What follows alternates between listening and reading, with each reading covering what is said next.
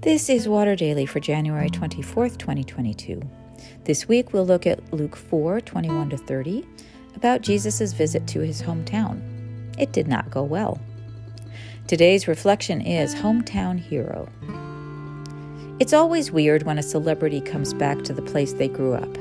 They have a new identity and influence, yet people see them through lenses formed long ago. Everyone grows up somewhere, goes to school, plays sports, makes friends and enemies. For Jesus, that somewhere was Nazareth, which is where he and his family settled upon return from their time of refuge in Egypt, once King Herod had died. Matthew 2 19 to 23. And his townspeople were pretty sure they knew him. Even as he manifested a very different skill set than the one needed for carpentry, and as his fame grew, they were pretty sure they knew him. Quote, then he began to say to them, Today this scripture has been fulfilled in your hearing. All spoke well of him and were amazed at the gracious words that came from his mouth. They said, Is not this Joseph's son? Joseph's son was how they knew him. Joseph's son was predictable. But this man had another father as well, and that paternity was now being revealed.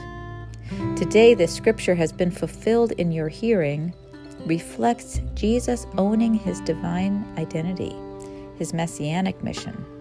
That life would not prove so predictable.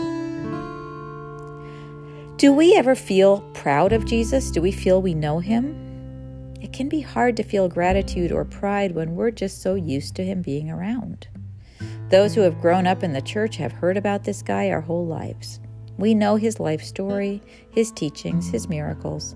He's a stained glass window in the background. How can he surprise us? Try this. Go back to the beginning. As many glimpses as I may have caught of Jesus over the years, I know I don't have a clue. So I read the Gospels as though I'm being introduced to Jesus. Who is he? I pray, let me know you as you know me.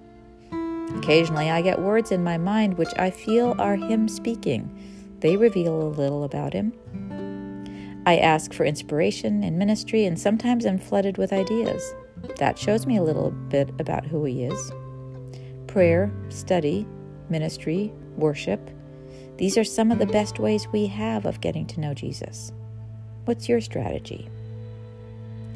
This Jesus, who lives in us and through us and around us, is not completely knowable in this life, and yet is much more than a stained glass saint.